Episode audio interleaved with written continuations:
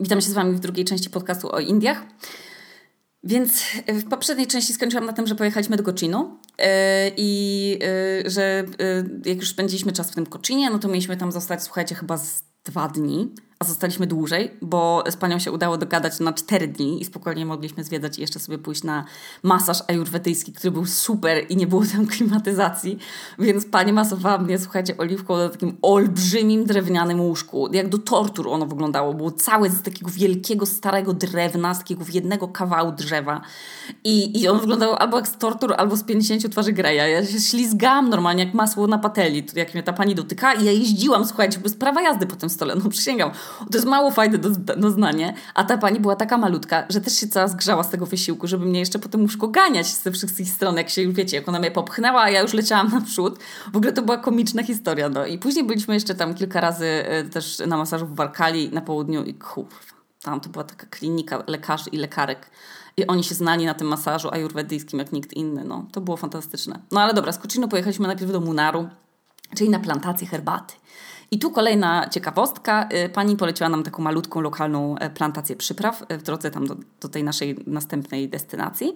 I zawiódł nam tam jej znajomy taksówkarz, z którym ona się pewnie jakoś tam, wiecie, oni się dzielą po procencie. I słuchajcie, tam pani ajurwedystka nasz oprowadziła po tym fantastycznym ogrodzie i opowiadała o przyprawach, dawała nam e, skubać pieprz i cynamon i kardamon i powąchać w ogóle wszystko, no, dotknąć figi. Wiecie w ogóle, że figi rosną z drzewa? Normalnie z kory drzewa. W sensie takie przy korzeniach. Odstają takie figi. No normalnie na takich gałązkach. No dziwne. To tak jak ananas. Może część z Was jeszcze nie wie, że ananas rośnie w ziemi. Na krzaku, nie na palmie. Tak jak się rysuje w dziecięcych rysunkach. Ja tak robiłam jako dziecko. Tylko normalnie w ziemi. Jak, jak co tak rośnie? Agrest? Nie wiem, no na takich krzakach. Bardzo bardzo to jest dziwne. W każdym razie yy, to jak marchew, no. I pokazywała nam różne rośliny lecznicze yy, oraz orzech kakaowy nam tam, wiecie, rozbijała. I słuchajcie, kolejna ciekawostka. Prawdziwe kakao jest obrzydliwe. Obrzydliwe. Ono smakuje jak mąka obrzydliwe. I pokazała nam ciekawostkę, taki pieprz zielony, pieprz czerwony i biały i czarny i jeszcze powiedziała, że to jest ta sama roślina, ten pieprz, ten sam pieprz. Tylko najpierw on jest niedojrzały i jest zielony, potem się zmienia na czerwony, i jak się go wtedy zbierze, no to mamy czerwony. A jak im starszy ten, y, to on siedzi na tym drzewie, no to po prostu jest coraz bardziej czarny, a jak pieprz biały, no to on jest pieprz obrany z tej skórki i chyba tam poddany jakiejś obróbce z octem, nie wiem, nie pamiętam akurat tego. W każdym razie wszystkie kolory pieprzu rosną na jednym drzewie pieprzu. Jest to super, jest to ekstra odkrycie. Lubię takie ciekawostki. No i zobaczyłam też ten y, słynny, fantastyczny kwiat, który się nazywa monkey tail, czyli to jest taki małpi ogon i on jest przepiękny, no i widziałam jak rośnie. On jest taki... On jest taki długi i wygląda rzeczywiście jak ogon małpy, no. W sensie ma, jest taki, taki włochaty i czerwony, kolorowy, no możecie sobie go zgooglować, no, monkey tail. I widziałam też ogromnego robala, Widziałam pomelo na drzewie, małe bananki maślane, taką roślinę, która się nazywa mimoza i od niej wszystko się właśnie zaczęło. Na niektóre kobiety się mówić, że są jak mimoza, bo mizo, mino, mi, mimoza, słuchajcie, że ona się błyskawicznie więdnie przy dotknięciu. W sensie normalnie się zamyka, że z takich sztywnych gałązek wystają takie maluteńkie listki i jak dotkniecie, to one się tak błyskawicznie jakby więdną, tak się zamyka, takie, no są takie zwie. I ja w ogóle, oczywiście one później wracają do swojego poprzedniego stanu, ale ja już myślałam, że ja dożywotnio w ogóle zepsułam mimozę i pani musiała mnie uspokajać, że one później wrócą do, do normy i że to po prostu taka ciekawostka, no. Także pani nam pokazała wszystko, a potem mogliśmy kupić sobie różne rzeczy, na przykład robioną przez nich czekoladę na miejscu z tych, z tych kakaowców, czy to właśnie ich obrzydliwe kakao. No i kupiliśmy i to były obrzydliwe rzeczy ogólnie, ale to i tak był fajny experience, no. I takie wsparcie dla plantacji przypraw. I dojechaliśmy do Munaru, trochę już tak w głąb lądu, tam gdzie są właśnie plantacje herbaty i to jest taki górzysty teren. I ja w ogóle cały czas myślałam w dupie z tym Munarem, w ogóle szkoda nam czasu na to, ciągle jesteśmy w drodze, już w ogóle nie można poleniuszkować i słuchajcie, jakże się myliłam. Munar to było w ogóle jedno z piękniejszych rzeczy, jakie widziałam w życiu.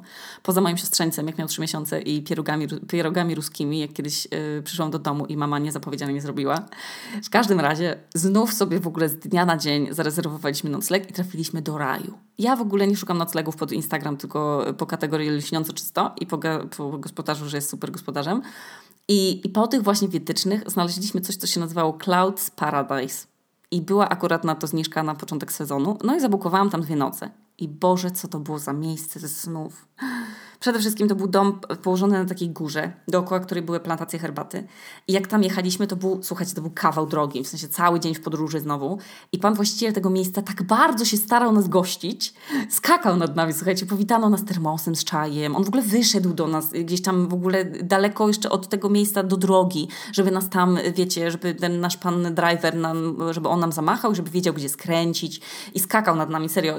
Termos nam z czajem przyniósł na tacy przez jakiś tam chłopca. Tego, ten pan się na maksa starał, żeby mieć w ogóle wspaniałe recenzje. I była usługa jedzenia do pokoju. W ogóle panowie na dole e, gotowali i od razu zanosili. Także śniadania pan dopisywał tam też do numerka. No i zapewnił nam wodę butelkowaną w ogóle. Jego kolega Riksiarz nas zawiózł, zawiózł następnego dnia do Muzeum Herbaty na największej plantacji, gdzie się uczyliśmy o herbacie i pani nas odpytywała z różnych symboli herbat i co oznacza każdy skrót, co pozostawiło, słuchajcie, w mojej pamięci jakiś trwały po prostu ślad stresu, bo to było jak kartkówka. I w Munarze było przepięknie. No przede wszystkim to jest, to jest, taka harmonia natury, że, że budzisz się rano w chmurach, faktycznie, no bo jest taka wilgotność. I mieszkaliśmy normalnie w koronach drzew. Żeby nie było. Ja, ja w ogóle nie przemyślałam tego, że, że chmury to woda, a więc zajebista wilgoć była i połowa plecaków, to, znaczy połowa naszego, zawartości naszych plecaków to już była super wilgna i pościel w łóżku niestety też, ale warto było dla tych widoków. Serio, to jest, to przysięgam, że rano się budziliśmy w chmurach bo było tyle skroplonej tej wody. I szliśmy na śniadanie, znowu jedliśmy pikantne i ryżowe śniadanie keralskie. Później chmury nagle ustępowały i się robił upał i było widać pięknie właśnie te góry. W ogóle to za przepiękny widok, no tego się nie da objąć wzrokiem całego. Przysięgam, no przepiękne. W ogóle zapach tych pól, y, wodospady, mm, smak herbaty tej świeżej. No to jest w ogóle nie do opisania, no przepiękne wspomnienia stamtąd mam. Przepiękne. No zachód słońca na plantacji herbaty to jest jedna w ogóle z najpiękniejszych scen, klisz, które mam w głowie, że takie, wiecie, że to, że to wchodzi w głowę w taką galerię i zapada już tam w pamięć na zawsze. No. To, to przez to właśnie mam w głowie, w głowie, jak zamykam oczy i widzę właśnie to delikatne światło jak się wiecie, przydziera z gracją przez te chmury. I, no i cienie ptaków, jak latają nad tymi plantacjami, e, w, właśnie w tej mgle. No. I, I, dźwięk i widok świetlików, e, które tak latają między liśćmi palm. No przepiękne. Właśnie po to się chyba podróżuje, żeby Ach, wspaniałe. No więc po Munarze, gdzie, gdzie tam sobie przedłużyliśmy w ogóle pobyt yy, po ognisku, które pan nam podpalił bardzo szybko na swoją galerię na Airbnb, żeby było, wiecie, zdjęcie, że nam zaoferował. No i po prostu on ułożył z tych zawilgotniałych drzew stosik i polał to benzyną z kanistra i podpalił. I je, jeb, ten pion, yy, słuchajcie, ognia do góry, jak normalnie jak na Burning Manie na festiwalu. Wspaniała komedia. To była okazja, żeby w końcu sobie wysuszyć ubrania na tym ognisku. W sensie Amateusz powiesił kilka jakichś swoich rzeczy, żeby trochę mu wyschły. A rano, słuchajcie, pomagałam w kuchni panom przy smażeniu tych e, ryżowych placków. Nie, nie wiem w ogóle do teraz, jak to działa, że one są takie, takie fajne, gumowe i da się im, nimi jeść te sosy. W sensie to jest super. Ta, ta kuchnia była czystsza w ogóle niż w jakiejkolwiek wcześniej pracowałam. To była mega przygoda. I z Munaru zapamiętam jeszcze wspaniałą ciszę. W sensie po prostu ciszę kiedy leżeliśmy już z Amadeuszem w tym zawilgotniałym po prostu pokoju i słuchaliśmy, jak nagle z tej ciszy się wyłaniał dźwięk znowu ulewy, nie? Takiego deszczu uderzającego w te korony drzew. No ludzie, no to był, to był fantastyczny pobyt w raju i wcale to nie było all inclusive i były... No bo to, to jest... W Indiach są przerwy na przykład w dostawie prądu. I o tym warto pamiętać, że więc jeżeli się chce na przykład wziąć ciepły prysznic, a jest gdzieś boiler, to warto go wziąć, e, wziąć sobie wcześniej niż później, bo pierwsze, po pierwsze to jest w ogóle wow, że boiler jest to luksus, e, o którym w ogóle nie zdajemy sobie sprawy, a po drugie, że zaraz może zabraknąć prądu, więc przerwy w dostawach prądu to też jest problem, żeby na przykład gdzieś sobie wypić kawę, no bo na przykład maszyna nie działa, albo jak chcecie jakieś modne smoothie, to też nie da rady. No. Ale jak nie ma prądu, to na przykład przepięknie widać gwiazdy widać właśnie te świetliki, słychać ten brak prądu po prostu, no bo wszystko ucicha. I po drugie, nie jedzie się przecież do Indii z zamiarem bracia, brania pryszniców jak w domu, bo w domu się ma ciepły, tam się ma chłodny i jest okej, okay, no bo jest skwarno. Specjalnie na, na indyjski rynek w ogóle Unilever y, wypuścił taki szampon do włosów, który się pieni w zimnej wodzie. To też nie wiedziałam o tym, ale to taki właśnie dostawałam w, tych, w tym centrum ajurwedyjskim, żeby spłukać te wszystkie oleje z włosów. I faktycznie działał. No. Pienił się jak w ogóle diabeł no, y, w zimnej wodzie. W Indiach nie wiem, czy, czy w Tajlandii, czy na Sri Lance, może takie też jest, nie wiem, bo nie byłam. Ale pod prysznicem zawsze też stoi wiadro, żeby nie marnować wody. Ogólnie warto pamiętać, że w Indiach nie ma nieograniczonych zasobów wody więc trzeba się po prostu myć szybko, a to wiadro pod prysznicem gromadzi wodę, przynajmniej tę te, te rozklapowaną, rozklapywaną przez nas część wody. I tą wodą właśnie można się spłukać jeszcze takim małym kubeczkiem, który też tam jest, można sobie się nią oblewać, można sobie spłukać tą wodą włosy albo wodę w toalecie, nie wiem, no po, po raz kolejny to dowodzi, że wszystko jest tam przemyślane i że my nie, w ogóle jesteśmy zbyt mało, jesteśmy rozbestwieni i w ogóle nie myślimy nawet o tym, jak małe rzeczy możemy robić w swoim życiu, żeby coś ulepszyć. I tylko my po prostu jesteśmy na tyle leniwi, że po prostu nie, czasem nie zadajemy sobie trudu, żeby się tym zastanowić i coś wymyślić nowego. No ale w każdym razie, co do spuszczania toalety, no to, to toalety są takie, że wow, że wow, ale, ale są też takie toalety, w których papieru toaletowego nie ma. I z jakiego względu? Z takiego, że papier zapycha kanalizację, oczywiście, a oczyszczanie ścieków w Indiach nie jest tak łatwe, tak jak wszędzie w naszych miastach, które znamy, gdzie wiecie, wyrzucamy śmieci do kosza i ktoś je zbiera w ogóle, y, wyrzucamy papier do kibla i on gdzieś płynie i już w ogóle nie musimy się y, interesować, jak to się dzieje, ale jedziemy na, na wakacje do Indii y, albo do innego kraju, gdzie są inne zwyczaje, no to trzeba się po prostu do tych przyzwyczajów dostosować. Do tych zwyczajów, nie przyzwyczajów, o co chodzi.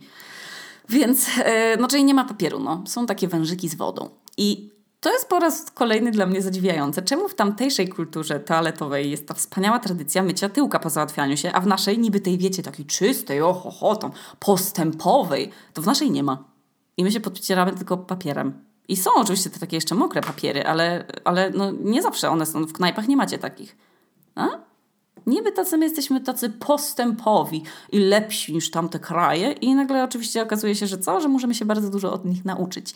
Więc super jest jednak higienicznie mieć e, tyłek kilka razy dziennie. No. Jedyny problem to jest czym wytrzeć ten tyłek z wody, jak się gdzieś jest. No przecież się nie nosi ze sobą papieru. No.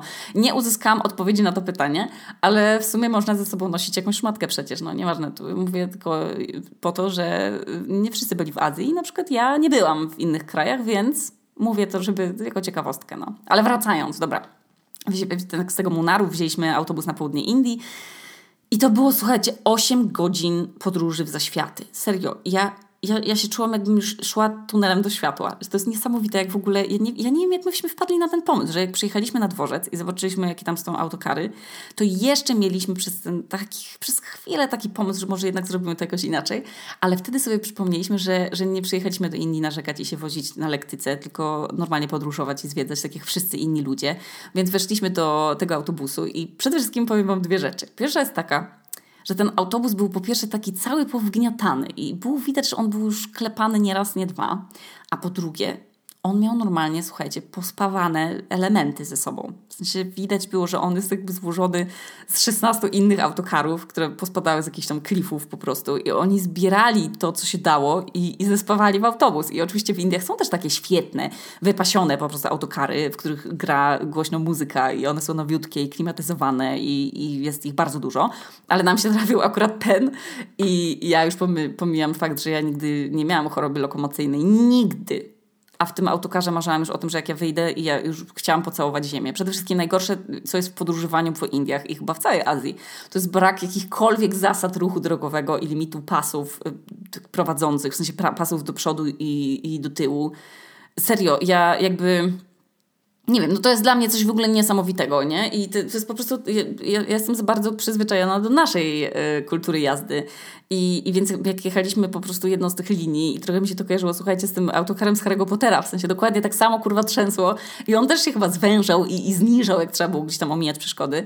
I przysięgam, tak było, no. Ja mam to wszystko udokumentowane na zdjęciach rozmazanych, bo się nie dało nawet pół zdjęcia zrobić. I co przystanek? A przystanek był tam, gdzie po prostu ktoś poprosił pana, żeby się zatrzymał, albo jak ktoś łapał po prostu ten autobus jak autostop. I wtedy pan z końca autobusu pociągał za sznurek który się ciągnął po dachu tego autobusu i tam na końcu u kierowcy był taki dzwonek, który dzwonił, jak ten pan pociągał za sznurek. W sensie kocham w ogóle ten, ten pomysł na ten sposób komunikacji. No, kocham. Ale tu muszę wspomnieć o tym, że ten pan bileciarz był super i bardzo nam pomógł i właśnie tłumaczył, kiedy przerwa, ile przerwy, kiedy nasz przystanek i w ogóle no, to był super. To był serio, czułam się tam tak bezpiecznie, jak tylko się da, ale nie wiedziałam, że troszeczkę nie taktem był fakt, że siadłam z tyłu autokaru bo kobiety powinny siadać z przodu autokaru i tu troszeczkę nie wiedziałam, dopiero się później zorientowałam, że, że czemu w ogóle nie ma tutaj żadnej kobiety, y, no ale też mi nikt nie, tej uwagi nie zwrócił, więc chyba nie zostałam jakoś, wiecie, przez nich przeklęta. I jak jechaliśmy, to jechaliśmy i tam się dosiadali ludzie, w ogóle jechali tam, gdzie my, ale jechali też do szkoły, do pracy, tam gdziekolwiek się dosiadali. I wydaje mi się, że to prawie jak w metrze nie ma w ogóle określonej liczby osób, która się może dosiąść. Więc później Amadeuszowi prawie siedział na, na kolanach jakiś tam chłopak, bo siedzieliśmy we trzy osoby na dwuosobowych siedzeniach i młodzi ludzie mają tam w telefonach, oni są w ogóle nieodkle, nieodklejalni od telefonu, więc każdy ma telefon, oni mają nawet lepsze telefony od mojego, więc patrzyłam z zazdrością, jakie sobie robili selfiki. I wiecie, jedziemy, tam przeciskamy się przez te wioski, omijamy te wypadki riksiarsko-rowerowe, z tego co pamiętam, i nagle zaczyna walić deszcz. I to tak jak mówiłam, to nie są takie deszcze, które my znamy. To są olbrzymie, monsunowe, potokowe deszcze. One mają takie krople, że jak spadają na głowę, to już, to już słuchajcie, głupie pomysły z podstawówki się przypominają nagle. Można dostać krwotoku z nosa. I, I tak jak już mówiłam, albo nie mówiłam, nasz autobus nie miał okien bo brak okien to była, to była jego klimatyzacja, więc, więc te wielkie krople spadały do środka. Ale Hindusi oczywiście znaleźli też na, znaleźli nawet na to sposób, że z tych okien u góry są takie jakby harmonikowe, zrobione z blachy chyba i z jakiejś tam, nie wiem, ekoskóry żaluzje i je się po prostu opuszcza normalnie takie, taką, nie wiem, harmonikę. I tak się broni przed deszczem, jak się jedzie e, e, autobusem. No, jak się jedzie tym luksusowym autobusem, które tam też są, e, no to może nie ma takich atrakcji, bo jest klimatyzacja i napierdala w środku muzyka. A no, no nasz był taki, powiedziałabym, dość kontrowersyjny. Po, pole, polecam jeszcze ubrać jakieś długie spodnie na, to, na tą przejażdżkę. E, no bo niestety, jeżeli się ma jakieś shorty albo nawet takie dłuższe shorty, no to one się przecież pod, pod, na tych wybojach, one się tak, e, wiecie, no po prostu się przykleicie do tego skórzan, ala skórzanego plastikowego siedzenia. Co może skutkować odparzeniami ud. Więc nie polecam, tylko długie spodnie. Nawet w ten upał, tylko długie spodnie. Ale jak się na przykład jedzie rikszą, 40 minut w całkowitych ciemnościach, takimi zalanymi drogami, to się, słuchajcie, dowiedzieliśmy dopiero wysiadając z autokaru. Bo się okazało, że nasze spanie, nasz pensjonat jest w ogóle oddalony jakieś tam 40 minut y, jazdy od dworca i no od 20 już nie, kursu, nie kursują pociągi, autobusy, więc nas pan po prostu poinformował, że możemy się przespać na dworcu. Ale jak już zaczęłam siać panikę trochę, to nagle przybiegło chyba z sześciu panów i jeden młody student, y, który mówił takim angielskim, że dostałam w ogóle kompleksów, bo mówił przepięknie. I wszyscy chcieli nam pomóc. I byliśmy też jedynymi turystami w ogóle wtedy z Europy, więc e, postanowili nas cało i zdrowo ulokować w naszym miejscu. Więc e, pan, który posiadał tuk-tuka, zaoferował, że nas po prostu zawiezie za ileś tam tysięcy, już nie pamiętam. I wsiedliśmy i pan miał, słuchajcie, bardzo dużo religijnych różańców, e, ołtarzyk Maryi, więc ja się w ogóle nie martwiłam, czy my dojedziemy, bo to było prawie jakbyśmy jechali na dół, w dłoniach Boga, no. Ale nie przemyślałam tego, że jak leje tak mocno, to nie ma prądu, jak nie ma prądu, to nie widać rzek stworzonych z kałuż, więc, więc jechaliśmy dokładnie w ciemnościach, no, przez ocean prawie, takim małym tuktuczkiem. No, nie wiem, kto był w ogóle bardziej posrany ze strachu, czy ten kierowca, czy my, więc y, wysłałam od razu do Nibiry zdjęcie, że jedziemy, ale, ale jeśli nie dojedziemy, to numer polisy jest taki taki, że, że to jest print screen z Google Maps, że jesteśmy tutaj i że jedziemy tuktukiem. No. Ale nic się nie stało, jakoś się przedostaliśmy tego, tymi mini dżunglami na miejsce. Yy, i dopiero tam się zaczął relaks na tym wyjeździe. W sensie ja w ogóle uwielbiam Indię, uwielbiam ten stan umysłu, który tam jest, uwielbiam to, że, że dopiero jak, się, jak jadę tam, to absolutnie czuję takie, że to jest, wiecie, taki comfort space, że jakby, ja nie wiem, czy ja byłam po prostu kiedyś starym Hindusem w poprzednim wcieleniu i, i jest po prostu tam dobrze, w sensie czuję się tam świetnie. Yy, I kocham w ogóle te, te kolory, kocham taki uspokajający nawet ten szum taki taki hałas, ale on jest taki w oddali. Kocham tę, tę muzyczkę. No absolutnie, no nie wiem, nie potrafię tego opisać słowami. To jest fantastyczne miejsce i uważam, że, że no, jeszcze nie raz sobie tam pojedziemy, wydaje mi się.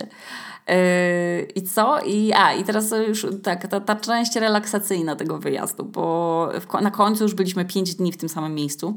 Mogliśmy, jeszcze chcieliśmy, słuchajcie, pojechać do do Agry, czyli tam do, e, pod New Delhi, tam tym, do, do, do, zobaczyć Taj Mahal. Ale zrezygnowaliśmy z tego pomysłu, bo tak dobrze było nam e, w Warkali, że już uznaliśmy, że następnym razem będziemy się tłuc tam do tego mm, Taj Mahal. Natomiast teraz już potrzebowaliśmy serio po tych wszystkich ekscesach, po tych, po tych jeżdżeniu tymi fatalnymi rykszami, to już bardzo chcieliśmy po prostu leżeć i czytać książki, leżeć sobie w hamakach, oglądać świątynię niedaleko tego naszego spania. Spaliśmy na samym właśnie klifie w Warkali, więc totalnie było wspaniale i, i, przepięknie. Jezu, no te wschody słońca. Oczywiście nie mogliśmy spać na samej plaży, bo Amadeusz nie lubi, jak mu szumi woda, kumacie, więc spaliśmy niedaleko w takim pensjonacie, który mm, prowadził jakiś Francuz chyba z żoną hinduską, więc to nie były to warunki luksusowe, ale mieli dużo jaszczurek, a ja bardzo lubię jaszczurki. I wieczorami siedzieliśmy sobie na zewnątrz i, i oczekiwaliśmy deszczu. No bo przychodził codziennie o 21 w zegarku, akurat wtedy jak e, siedzieliśmy na medytacji, bo zobaczyliśmy, że tam jest ashram i w ogóle tam, że tam jest yoga. No więc yy, była tam też medytacja i różne jakieś tam szkolenia z tego, więc od razu któregoś tam dnia mówię, a se pójdę na jogę, nie? I że nie jestem jakimś tam, yy, wiecie, w jogę jakimś prosem, ale tam umiem. No taki powiedziałabym nawet, że tak w porywach jest, mam taki poziom średnio zaawansowany. Ale jak, jako że ja jestem oczywiście leniwa, to, to nawet jak ja wiem, że coś mi służy i, i to ja tego nie robię, tak? Więc nie ćwiczyłam już jakiś tam czas. Ale poszłam i były tam takie dziewczyny z Australii i z Kanady. No i one się mnie pytają, a już tam ćwiczałaś kiedyś jogę? Ja mówię, że tak, no jakiś rok, już tam prawie dwa lata, no nie, te, te, tę rogę, w tę jogę robię. I ona, że a, bo to, to jest w ogóle poziom początkujący, więc to może będzie dla Ciebie za łatwo. A ja mówię, nie, nie, właśnie tak bym się chciała po prostu porozciągać, wiecie, już nie ćwiczyłam dawno, no to to powinno być idealne, także super sobie z Wami zostanę. Słuchajcie, wchodzi Pan od jogi, tam się wita z nami. Ja nie wiem, taki młody knypek, ja nie wiem ile on miał, miał lat, może młody był, no, z 35. I rozkłada matę i zaczyna praktykę. I słuchajcie, ja nie wiem do końca, co ja sobie myślałam, jak chodziłam na jogę w Reykjaviku czy w Polsce. Mi się wydawało, że to, że to jest yoga. W sensie mięśnie mnie bolały czasem, miałam zakwasy, jakieś tam pozycje, które, były, które mi sprawiały trudność, ale ja nie wiedziałam jeszcze wtedy, że to jest chuj, a nie yoga. Przysięgam, to, co on nam kazał tam robić, ja się trzy razy pytałam, czy to jest na pewno poziom dla początkujących i pytałam to, słuchajcie, ze łzami w oczach i on się serio tak jakby na mnie uwziął, że ja, że najgłębiej w ogóle, nie wiem, ja i tak robiłam najgłębiej te asany z tych wszystkich dziewczyn, bo one serio były bardzo początkujące, a on zamiast popychać i naciskać je, to on do mnie podchodził i no mnie, słuchajcie, się opierał całym ciężarem swojego ciała.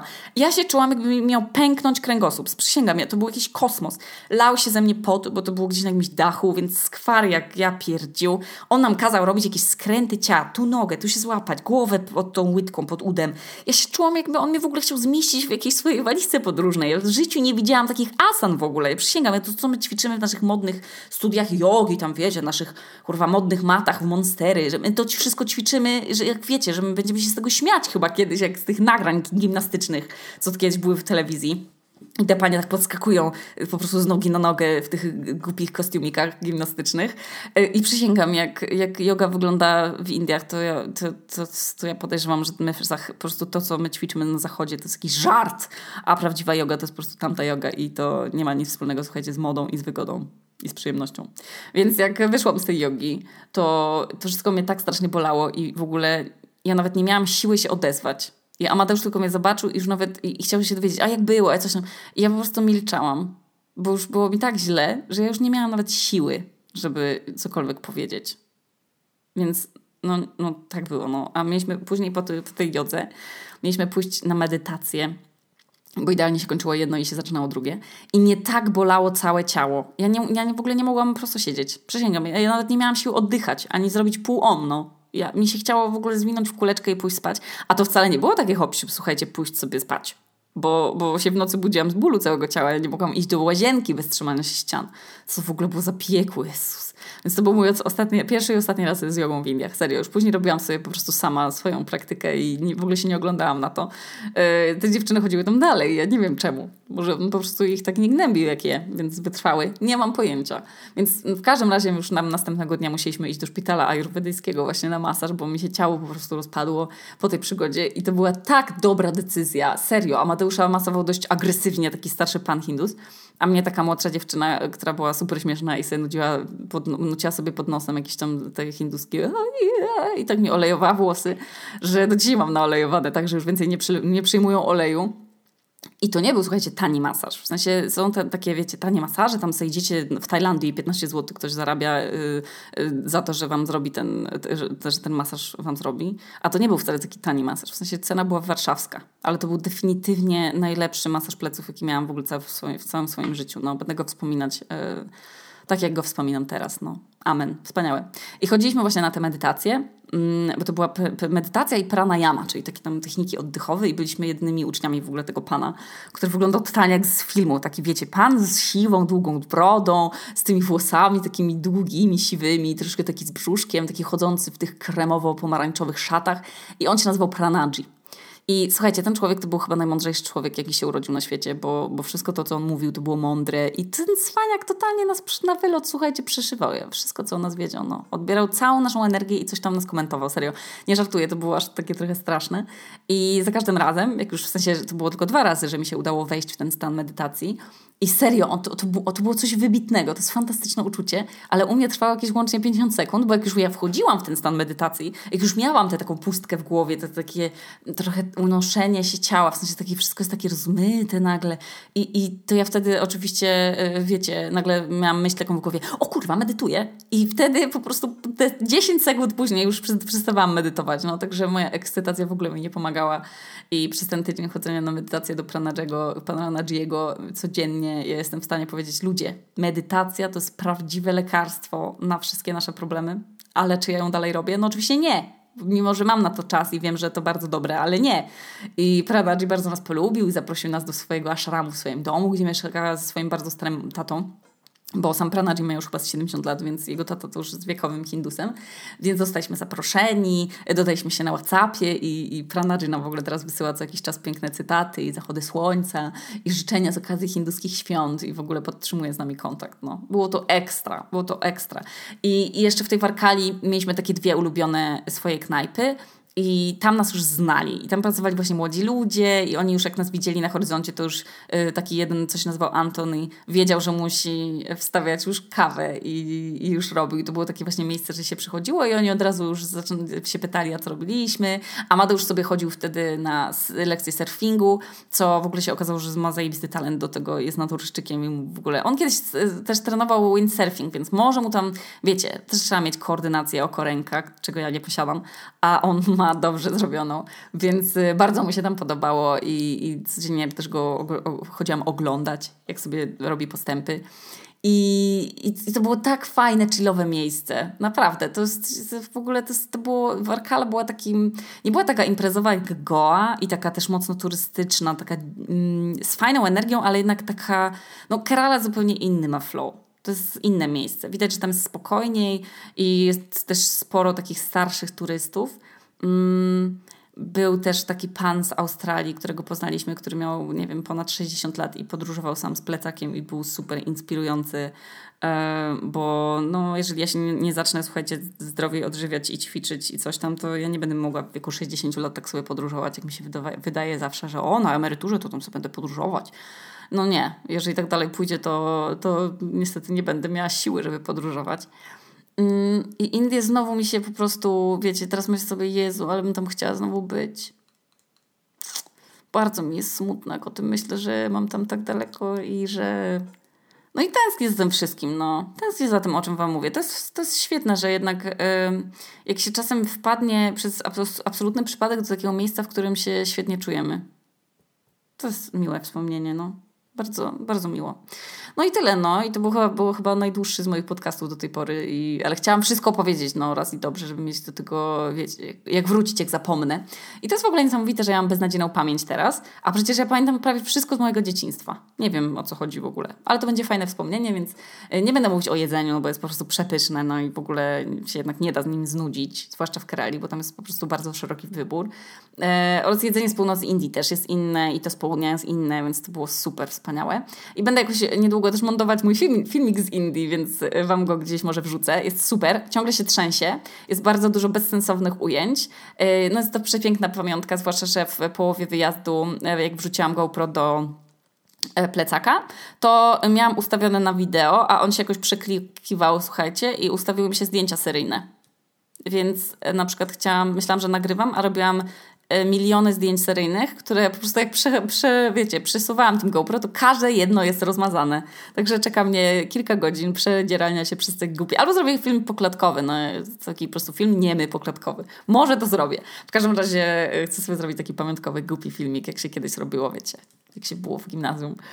No, no i tyle, no. Jakoś, jakoś w ogóle mm, aż nie wiem na czym skończyć ten podcast, bo mi się tak strasznie dobrze mówi o tych Indiach, no. A teraz idę spać, bo już się serio zmęczyłam gadaniem, już mnie boli szczęka. Idę po żelki kwaśne i do łóżka. To była Kuniewska z piwniczki w Reykjaviku, a to był odcinek o Indiach.